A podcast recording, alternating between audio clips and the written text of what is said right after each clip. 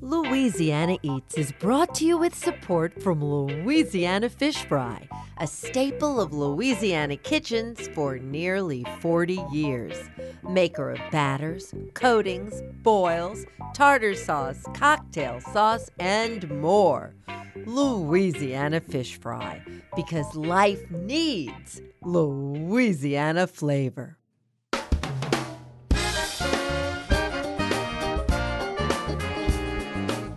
From our studios in the Southern Food and Beverage Museum in New Orleans, this is Louisiana Eats. I'm Poppy Tooker. Farming, according to poet Brett Bryan, is a profession of hope. On this week's episode, we'll introduce you to sons and daughters of the soil who are living their dreams on the land. We begin in St. Tammany Parish with Monica Bourgeois and Neil Gernon, who are busy reimagining a Louisiana winery. They recently purchased Pontchartrain Vineyards in the town of Bush and are setting out to create some, well, as Neil says, great juice at affordable prices. And when it comes to juice, Jeff Brown and Donald Vanderwerken of JD Blueberry Farms can help you with that.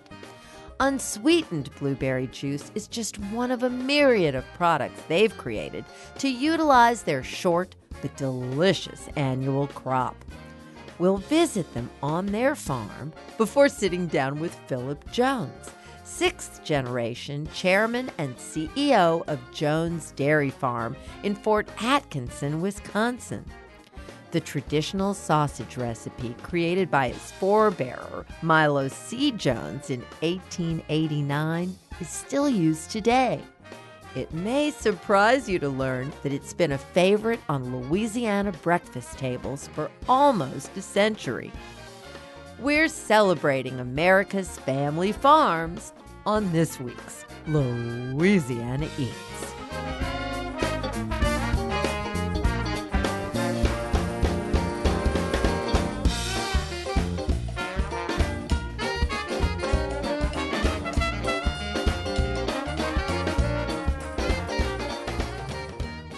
Monica Bourgeois and Neil Gernon know there's a lot more to a successful wine business than just growing grapes.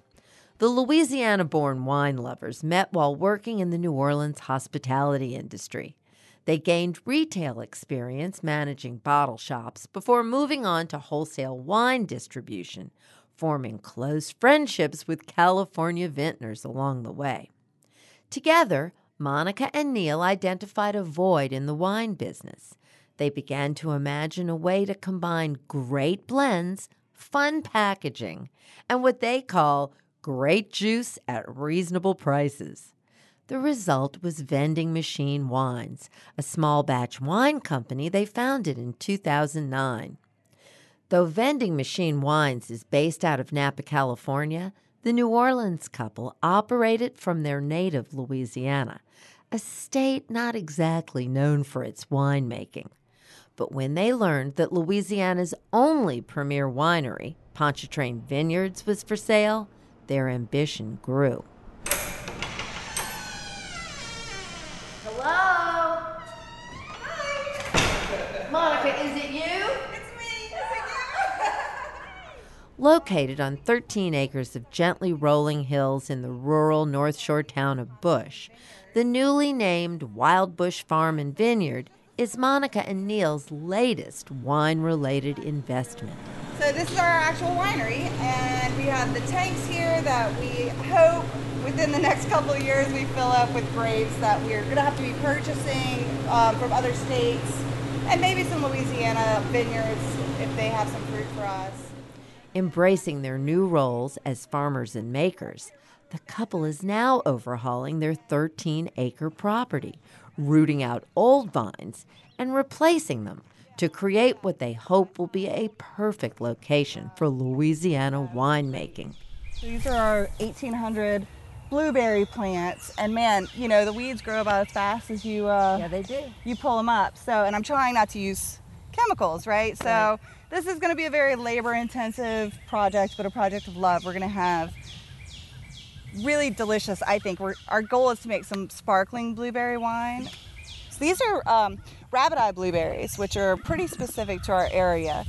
Um, and so we want to infuse those with some of the grapes and things like muscadines. You know, people either love muscadines or muscadine wine or hate muscadine wine or have never had muscadine wine. It's a very specific sort of flavor.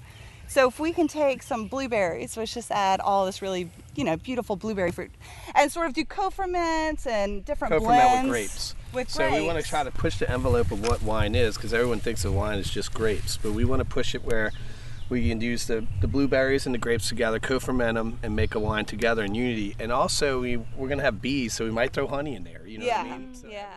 In addition to the wine they hope to create from their labors, Monica and Neil see an opportunity to update the grounds to better cater to crowds. They're looking to add a ping pong table and a projector for nighttime film screenings.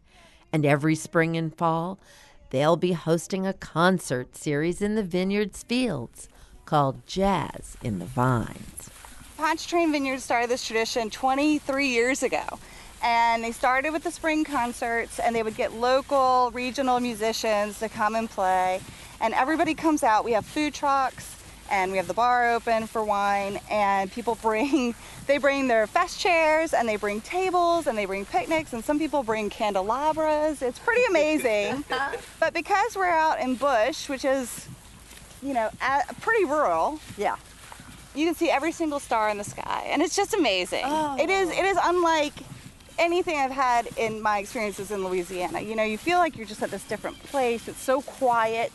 It's so pretty. And you just hear this band and you have your little setup and everybody's dancing. You know it's like a little mini jazz fest. It's uh it's really a beautiful experience.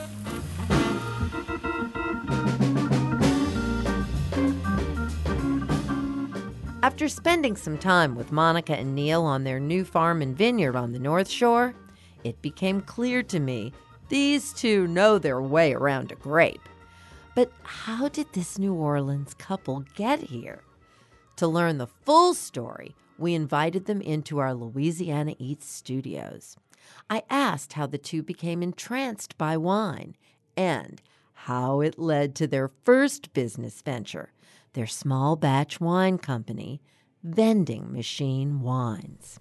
Well, Neil really led this wine obsession. He was the wine buyer for Dickie Brennan's um, Bourbon House when we met. And I was working at Mr. B's Bistro, and I was there as a hostess at the time, eventually moved into being the bartender, but that was also through Neil's passion of wine. Um, yeah, I was drinking just like most people drank at the time, inexpensive wines that had a good little label uh, label on them and a little sticker bio or a rating or something like that, you know. And Neil sort of said that's that's not how you buy wine or find wines. But yeah, he, I always say he kind of screwed up back then because he started introducing me to Barolos and really high end, beautiful wines, and I fell in love instantly and was no longer a cheap date. um, yeah, we both started off in restaurants here in New Orleans, and um, and then we kind of went into you know I think I was a sales rep, and Monica went into running a little bottle shop. And then in 09, we decided we had so many great relationships in Napa and in Oregon, really. So we met Christopher Van Vandendriessche, whose family has White Rock Vineyards, and it's in Stag's Leap in Napa. And um, he was married to a local girl um, named Sarah, and we just formed this really strong relationship. He was making wines off of his vineyard. His brother was the vineyard manager. His dad was running the tasting room and the back operations, and Christopher was making the wines. And we loved what he was doing. He was making very Burgundian and French style wines in general. His cabs were like Bordeaux, you know, and his Chard Chardonnays were like Burgundies and and we thought this is unique. We had been selling a lot of high-end Napa wines for a long time and none of them had resonated with us like these because you know Napa has a, a pretty consistent flavor profile and Christopher's were not that.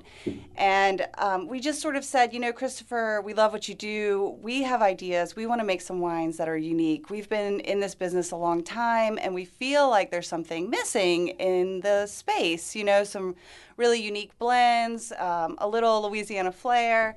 And It was great. You know, our relationship, our partnership started there, and we started talking to him about what we could um, make off of his family's vineyard that would be uh, unique to us. And so our first wine that we came up with was a wine called Double Shotgun. And we, Neil and I love the underdog varietals. So we love Cabernet Franc and we love Petit Verdot. And these are grapes that are 3%, 5% in Bordeaux blends and we really thought they were such beautiful grapes. We wanted to give them their own platform. And so we were like, let's do a 50 50 Cab Franc Petit Verdot. Well, we made it 50 50. And he was just like, okay, I got to tell you guys, this is. This is great. How in the world did you come up with this name? Yeah. Vending machine wine. Um, well, vending machine wines is is is kind of like our idea is that you can get anything out of a vending machine. So it makes our umbrella basically unlimited to make anything, any crazy thought we have. We have no walls in front of us to do it. Um, the the labels of our wines we find are very hey look at me like candy wrappers in a vending machine you know because in a vending machine the, the products are kind of competing to say yo you know come come check me out right you know, there's a lot of Easter eggs in our labels for vending machine. I mean, our Chardonnay is called Loula's Revenge. It's L O U L A, so it's Louisiana abbreviated twice. And the revenge is how we come back to our way of life no matter what hits us. Um, you know, Double Shotgun isn't about the weapon, it's about the architecture of our homes here, right? Um, anyway, it was funny because when we first started, you know, we were making this wine that, you know, we knew the Chard would do well and the Cab would do well, but we didn't know how Double Shotgun would be you know, embraced. Yeah. But we sold out. we sold out really fast in this town. I mean, and it was like, you know, the thing that made me realize, okay, it wasn't just friends buying wines from friends just to, you know, okay, that's my buddy. Um, they would reorder. So that's when we realized, yeah. okay, we we're, we're ha- we have something here because it wasn't like like, you know, a buy because the label looks cool, and we can get into that too. But uh, you know, it, it was more of a for us exciting that oh my god they ordered a case and they ordered another case a week later and they ordered another case the week after that. So we're like okay the wine's not i mean we were worried that we'd have to drink 50 cases of each of these wines right? Which we weren't worried. I, we, well, we, we, said happy we made to. the wines so we love them. If nobody buys them we can drink them. Everything's fine and so yeah so every time we make anything you know we've never really taken money out of vending machines it's always gone back into developing more diverse wines than what we already were doing, and to you know make more of some of the stuff that got more popular, right? Yeah. Which um, which is oddly enough our biggest selling wine is probably the weirder blend, the weirdest blend that we do, you know, for vending machine.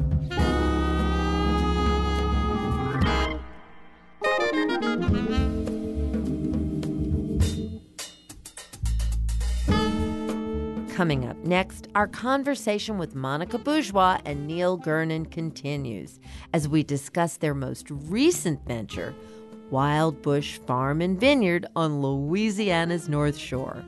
Louisiana Eats returns after the break.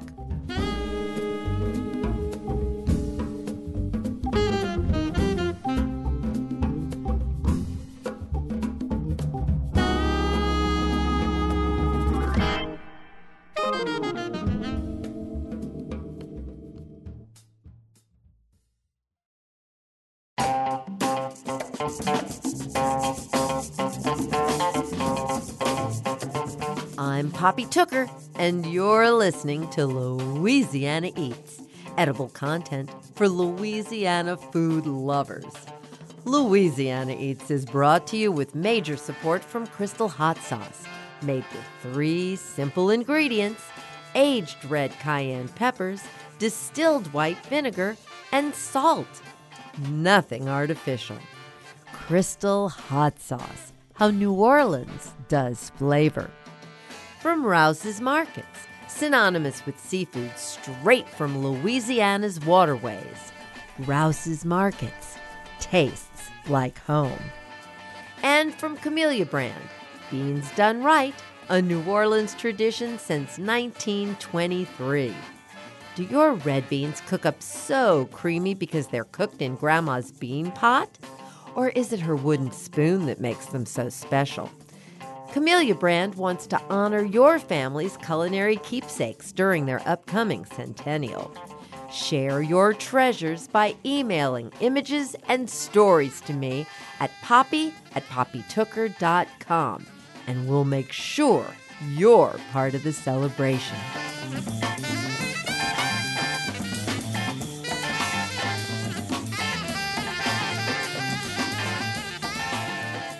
If you're just joining us, we've been speaking with Monica Bourgeois and Neil Gernon, founders of the small batch wine company Vending Machine Wines. The New Orleans couple has been making wine in Napa Valley since 2009, operating the business from their native Louisiana. Their newest venture, Wild Bush Farm and Vineyard, finds the two overhauling 13 acres of a former winery in the rural North Shore town of Bush, Louisiana. While St. Tammany Parish might not seem like wine country, Monica and Neil are excited about their new roles as farmers and vintners in their home state. In Louisiana, we can't grow grapes here. Like, what's Right. up with that? Explain yourself. Yeah, we're- we're so excited, and you're absolutely correct. It is very, very difficult to grow grapes in Louisiana. Um, but last year, I went out to California to make some wines with Christopher for Vending Machine.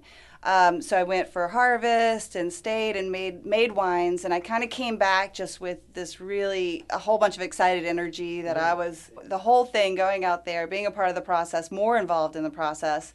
Um, you know, I sort of just started thinking I want to do more of this, and you know, Neil was so excited, and we saw a write up in the Times Picayune about Pontchartrain Vineyards being for sale. Somebody forwarded it to us, and we sort of like let's go let's go check it out. Let's go see what it looks like out there. And we went out there.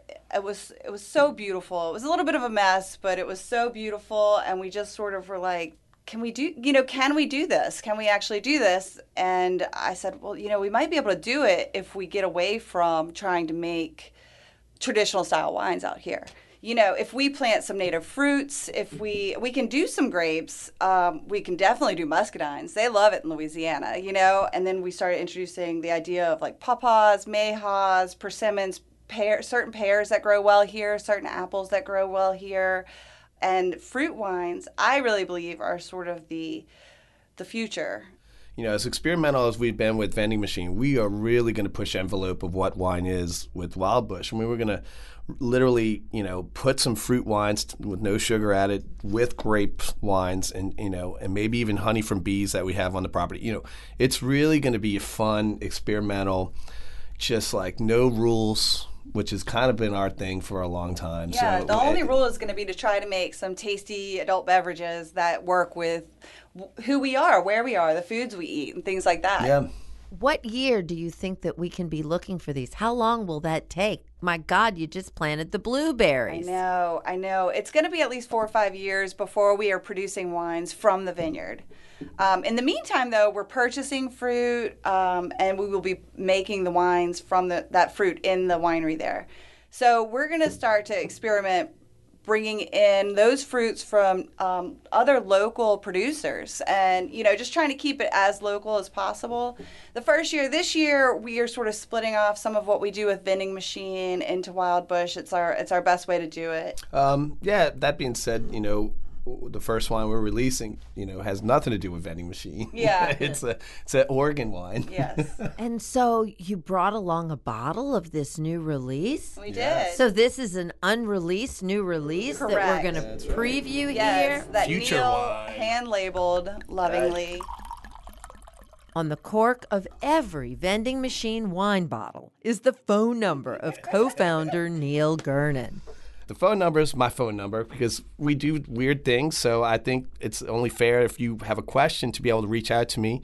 Um, I have not gotten anything inappropriate. for a while now Well, okay, that's fair. I mean you definitely have but I it's been a while It has been a while. Mostly it's people at restaurants taking pictures of the bottle with the food they're eating, which makes me so happy. yeah Um, It is it is it is funny and exciting, but Neil also gets two AM texts. The phone goes ding and we're like, Oh, somebody's What sort of missives do you get at 2 a.m., Neil? Usually just kind of drunk text saying, I'm drinking your wine and it's great, you know? And that makes me feel good because I'm helping them feel themselves. You know, Yeah. I mean, they're, they're having a good time, right? Yeah. Um, yeah. in the early day when we were a bit younger, you know, in 2009, 2010, and you would get those texts, you'd be like, "Well, where you at? Let's go. Oh. I'll come meet you." Well- they, what? yeah, yeah. I would call, and I tr- my thing was if someone called, I try to keep them on the phone as long where they were like, "Man, this person's a lunatic," you know. um, one time, I te- someone texted me. They're like, "We're at August. We're at enjoying your wine." I'm like, "I'm a block away." They're like, "Come on," and they bought me dessert. yeah, yeah. Well, this has been such a good time. Definitely. We're coming back to visit again soon. Great. Please, yes. that'd be awesome. This has been such a pleasure. Thank Yes, you so thank you much so for having us.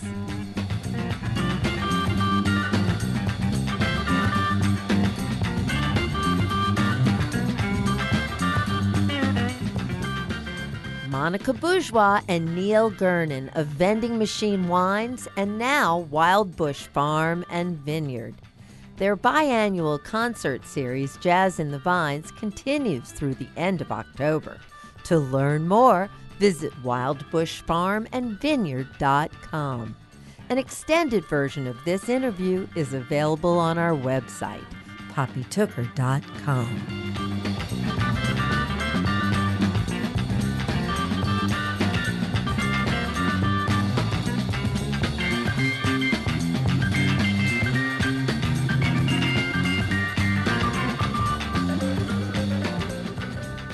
Donald Vanderwerken and Jeff Brown have been in the blueberry business since 2004 when they founded JD Farms in the small town of Poplarville, Mississippi.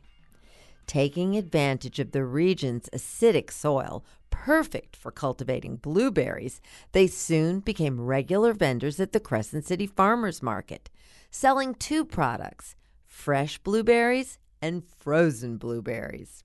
Since then, their output has grown dramatically.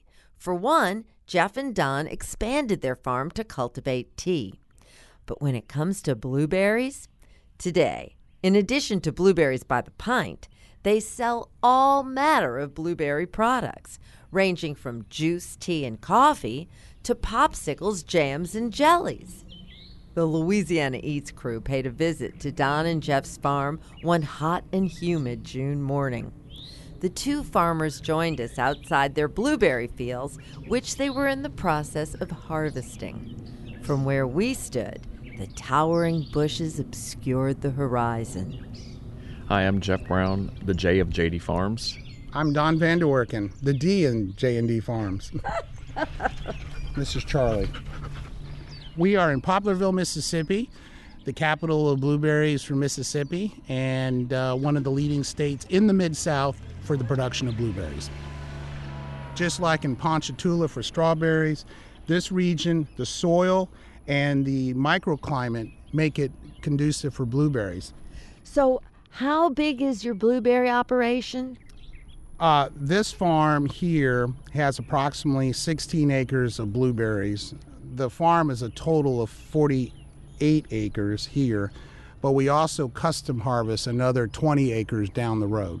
What's the yield from your acreage? Typically, we can get anywhere from uh, 1,500 to about 2,000 pounds per acre when we're being very conservative. On some varieties, we can go as high as 3,000 pounds per acre. So, if you're looking at our fields now, we're standing in the fields, we have several different varieties of blueberries. What we grow here are rabbit eye varieties, and these are all mainstay varieties for the area. Um, I'll also point out that maybe 10 miles down the road here is the USDA Blueberry Research Center, where all the subtropical or tempered climate blueberry research goes on. There, they came up with a variety called Biloxi. And the reason why we have blueberries year round is because of that variety developed right here. We can't really grow it here because of they, it's mostly a high desert. But if when you're getting blueberries in December and January, it's because of the research that was done right here in Poplarville, Mississippi. And then where are those berries coming from? Peru, Mexico, Morocco, Argentina. And they're growing that Biloxi variety? Mm-hmm. And they continue to do research on new strains, new varieties uh, for our area and for other other folks too. You know, I'm a city girl who never even saw a blueberry bush before. I'm ashamed to say. They're beautiful and they're they're taller and bigger and I, I think older maybe than I anticipated.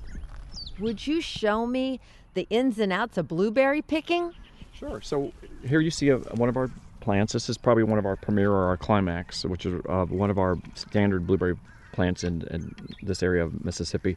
So you see this is all blue. So you would just roll this on your hand and you can drop it, let it drop down into the bucket. Um, then you see something that's over here that's that's also blue, but then you see a pink. So you're going to be careful about how you pick this one because you don't want that non-ripened fruit to roll down.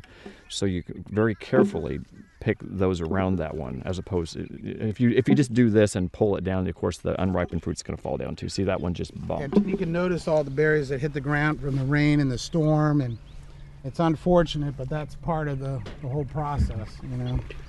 The fields are a little messy right now because we're harvesting, but normally, you know, everybody asks me what's it like running a blueberry farm. It's almost like running a golf course. You, you want to keep the grass really cut short, and we spend a lot of money on cutting grass here. Take us through how your season goes. Well, typically our harvest crop is usually maybe seven to eight weeks long, but generally speaking, you start as soon as you harvest for the next year. So by July 4th, all the bushes you see here, you commented how tall they are, they'll all be trimmed to about three to four feet. Right now, they're they must be five feet or a little better because Right. many of them are over my head. Yeah, you can see the new growth there, and we want to get that off. And the reason why we want to get the new growth off is for next year's crop. So by July 4th, we'll bring in machinery and we'll trim all these bushes. But for right now, uh, the way we harvest berries, we harvest with a machine, and the machine you're standing in front of here, it's called a Littau harvester. Dude, that's incredible. Standing at two stories tall, the Littau harvester is a wheeled platform that has enough height to straddle a row of blueberry bushes. As it moves, the machine shakes the bushes, sorts the berries, and delivers them to the crew. Configured correctly, it can cover a lot of acreage in a short time, eliminating the need for hand picking altogether. technology in agriculture is amazing, uh, and you know there's no way we can harvest as much as we do without the machine. Years ago, we used to hand pick, but labor is very expensive, so you still have to have a three or four man crew uh, on top. You know, we've been here 20 years, and we've probably had every neighborhood kid work at the blueberry farm. This some of them is their very first job. So uh, after we um, harvest the berries, we go into the packing shed for final processing.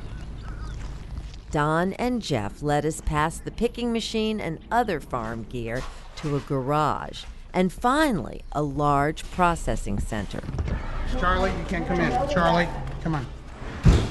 The indoor space was cool and filled with empty plastic lugs, the 20 to 30 pound containers used to transport the blueberries. In the center of the room sat equipment for processing, sorting, and conveying their growing harvest. So the berries, as we were talking about, get picked by the picker and then are brought in. And usually, depending on how much humidity there is in the air, we'll cool them here and then we'll process them. And this machine you see in front of you is an air blower and it blows the leaves and the sticks out of it. And then uh, we have a soft machine here that pushes out the softs. Then we have a group of uh, usually young teenagers. Their first job sit here and they call sorting the berries, pulling out the reds and greens or sauce, whatever. Then we put it back in the lugs, and then we look at what our future orders are, our anticipated orders, and then we either put them in pints or the little clamshells you're used to seeing in grocery stores, or we put them in the green containers, which we are known for in the farmers market, in the Crescent City Farmers Market. We also do other things in here to kind of push berries. Um, we have frozen bags, we freeze berries, and that's what you kind of hear in the background over there. We have several lugs of frozen berries, and we'll take that and put it into frozen bags. And then we also, uh, I think, what, two years ago, we started juicing. So we take berries and we have a juice press over there, which are about to expand again, where we uh, basically uh, press the berries and we sell blueberry juice, blueberry lemonade. Let's see, we got dried berries, we got jam, we've got popsicles, we've got pies, we've got muffins. We've, it goes on and on and on. During blueberry season, do you all ever rest? we dream in blue. Yeah, well, it's it's. We always say that. Uh, um, how many years have you been growing blueberries? And we say it's been 20 separate years. It's never the same. It's always a different challenge. Weather, employees, uh, insects, fungus, disease, etc. Hurricanes, uh, pandemics. Economic crisis, you know. So we've always managed, and that's I think the important part here is is staying to your base, and you know giving the locals what they want. And if you're an entrepreneur or if you're a small business person and you want to start your own business in the food business, get into the farmer market. They will be honest with you. Now, trust me, we have tried other things and it's been a complete disaster. But we didn't have so much invested. We didn't have a storefront. We didn't have a lot of employees. We, but you had customers at a farmer's market, and they come in and they tell you, and just like our coffee success, they're telling us, oh, it should need this or it needs that, or you didn't do this right. And so it's a great test market for younger people. You know, our little farm here, we have a million dollars invested in this. And between the tractor, the equipment, the infrastructure, the plumbing, the sewer, and in fact, we were talking to some of the other farmers too. You know, it's just not throwing seeds in the ground and watching it grow. There's a lot of other infrastructure you got to have. This is it's not for the faint-hearted. That's why you don't see people jumping into it. But over time, we've conquered little battles, and you know, every day is a different challenge. And for me personally, I mean, how I kind of deal with it, you know, because it can get very stressful. In agriculture, there's a lot of stress I watch a lot of YouTube and I watch all the other farms out there and I always think I had a bad day or I work hard. I, you just can't imagine what some of these other farms are doing. It's farmer therapy for us because we see that because every day every day is different based on the weather, uh, what what you're dealing with, what type of production you're doing, uh, and so we watch these uh, YouTube videos and we see that they're all their issues, and we say, okay, I feel a little bit better about how my day went today. So. It's just absolutely just amazing. And there's and a lot of them are young people. It gives me encouragement that other young people are going to get into it.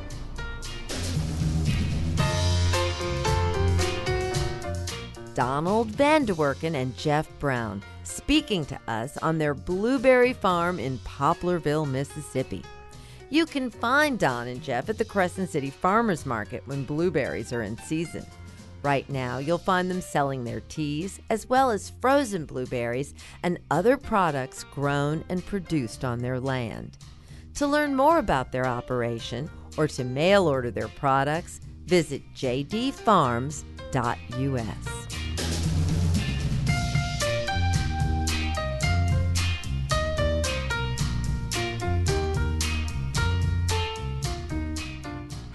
rare is a family farm in America today? Stay tuned, and we'll explore that question when we come right back.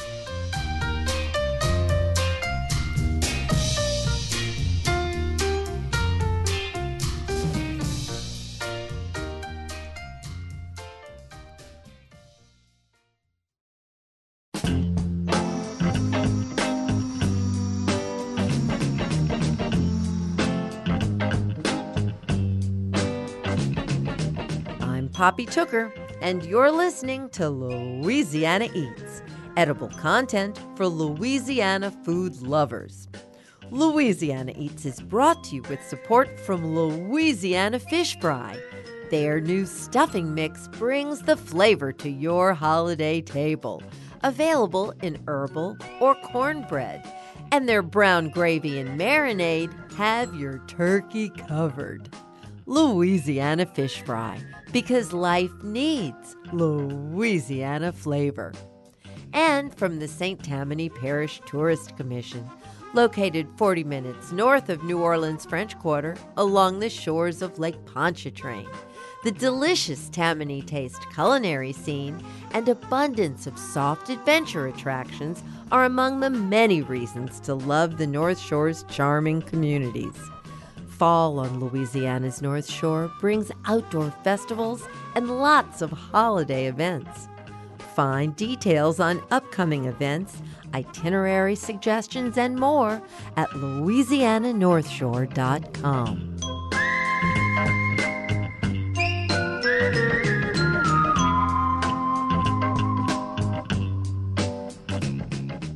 Here's this week's culinary quiz question, brought to you with support from Popeye's Louisiana Kitchen. How rare is a family farm in America today? You know that red barn and silo on those greeting cards we all grew up with? That image may no longer qualify as a true snapshot of American farming. Many trace the loss of family farms back to 1970, when Nixon's Secretary of Agriculture, Earl Butz, famously proclaimed to America's farmers get big or get out. The rapid rise of industrial farming put many in America's heartland out of business.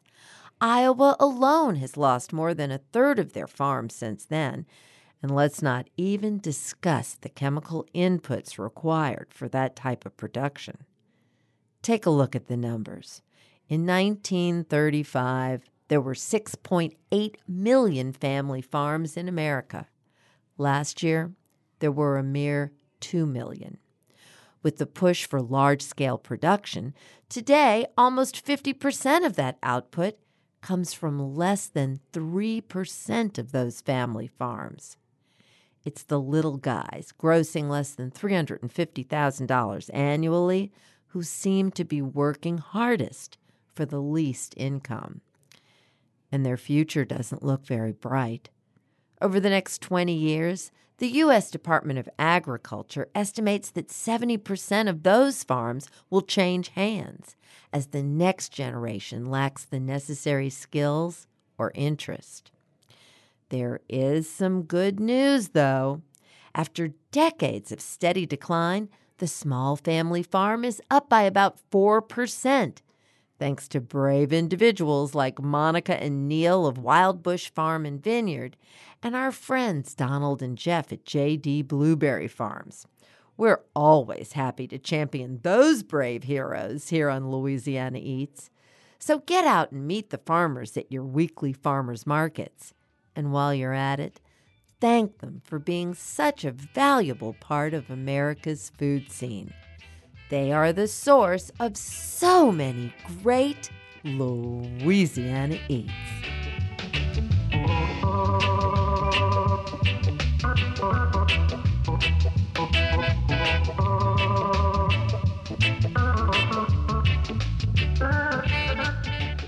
I'm Philip Jones, sixth generation chairman and CEO of Jones Dairy Farm.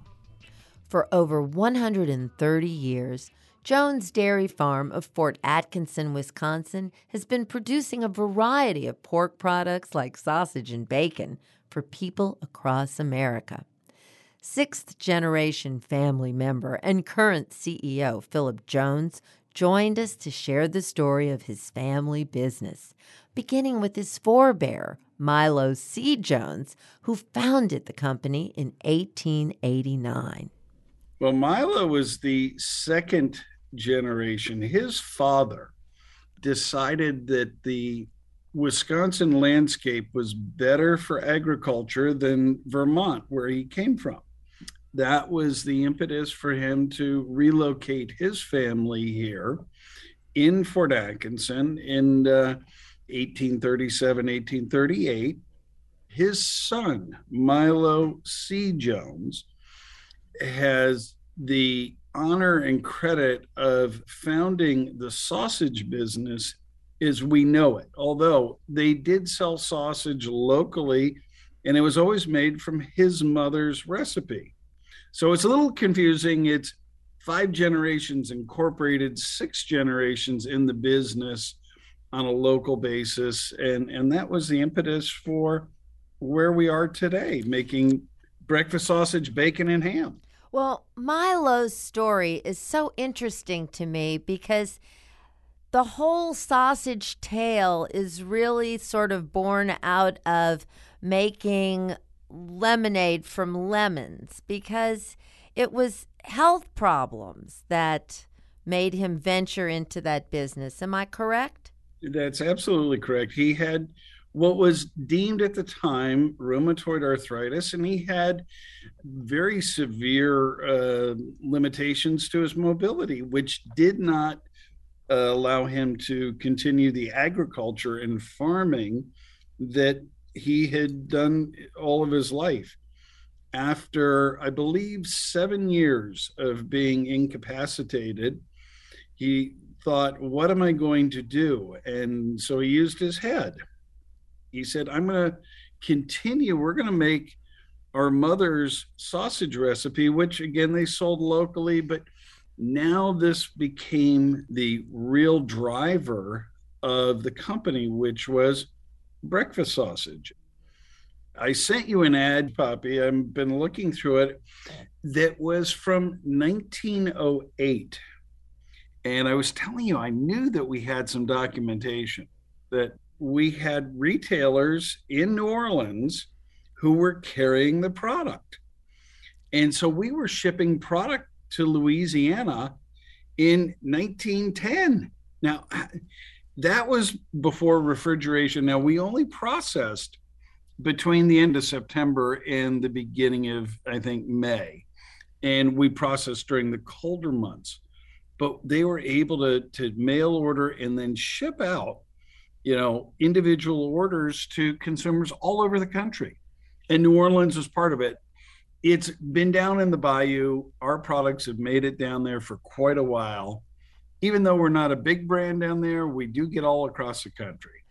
Your sausage is made today exactly like your great, great, great, I don't even know how many to say, grandmother Sally Crane Jones made in the 1830s. It's nothing more than salt, pork, and spices. There's nothing artificial, there's no other preservatives.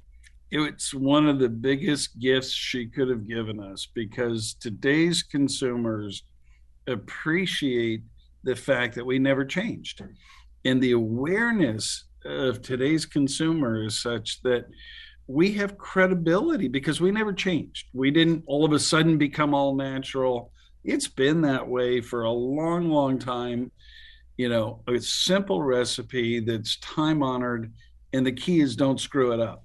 You know, most people who grow up in a big family business like that, you would expect them to go off and get perhaps a business degree, a master's degree in business. But Philip, you trained as a chef to prepare for your life at Jones Dairy Farm. What's up with that?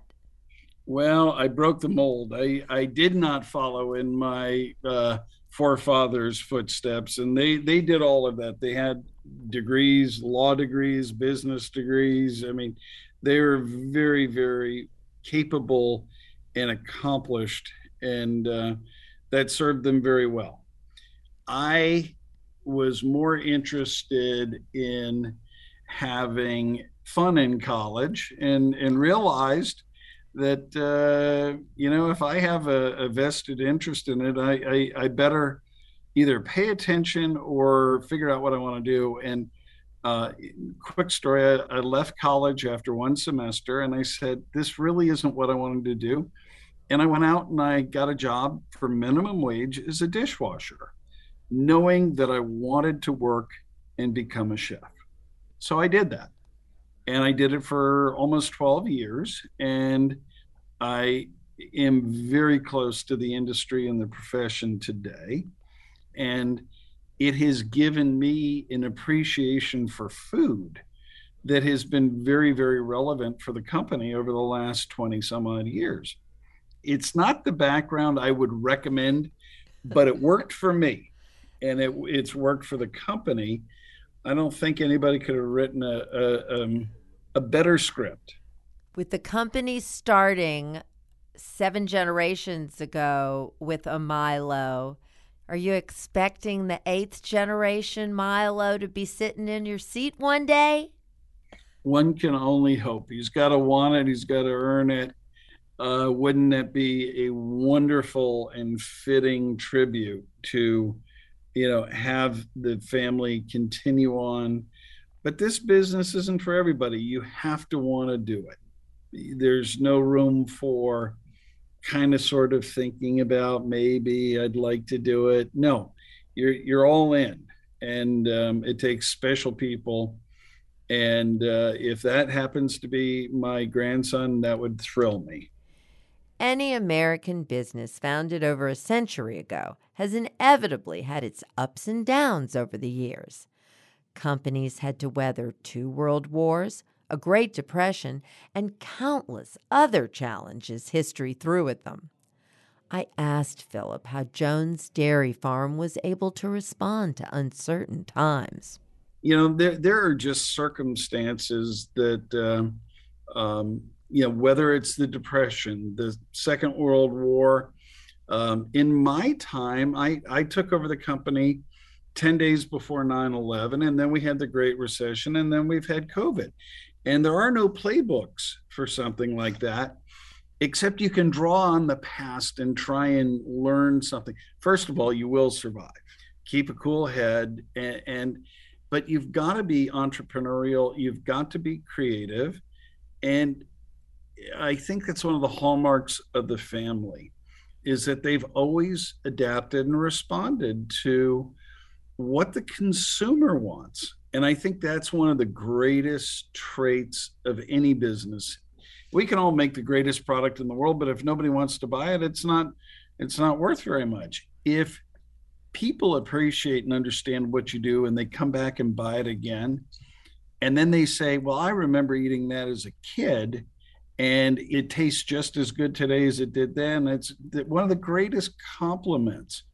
So, as the recipe has not changed, and the entrepreneurial spirit has not changed. Technology has changed and and allowed us to do things differently and expand our distribution, so on and so forth. I marvel at my family's creativity in how they made a business that is still vibrant and growing today that was started well over 130 years ago.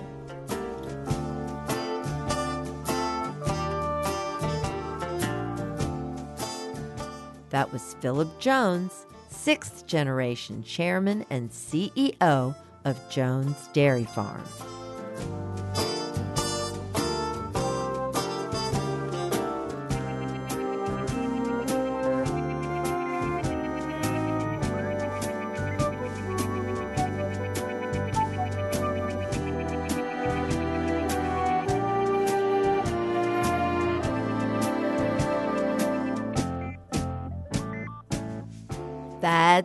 For this week's edition of Louisiana Eats, edible content for Louisiana food lovers.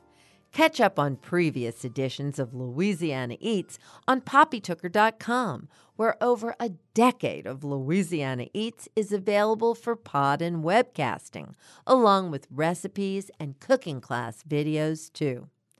And don't forget to rate us on your preferred podcast platform.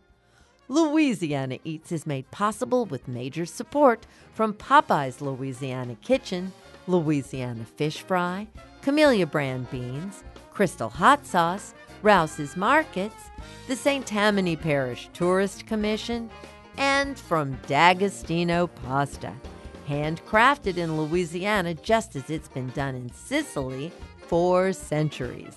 Visit d'agostinopasta.com to learn more.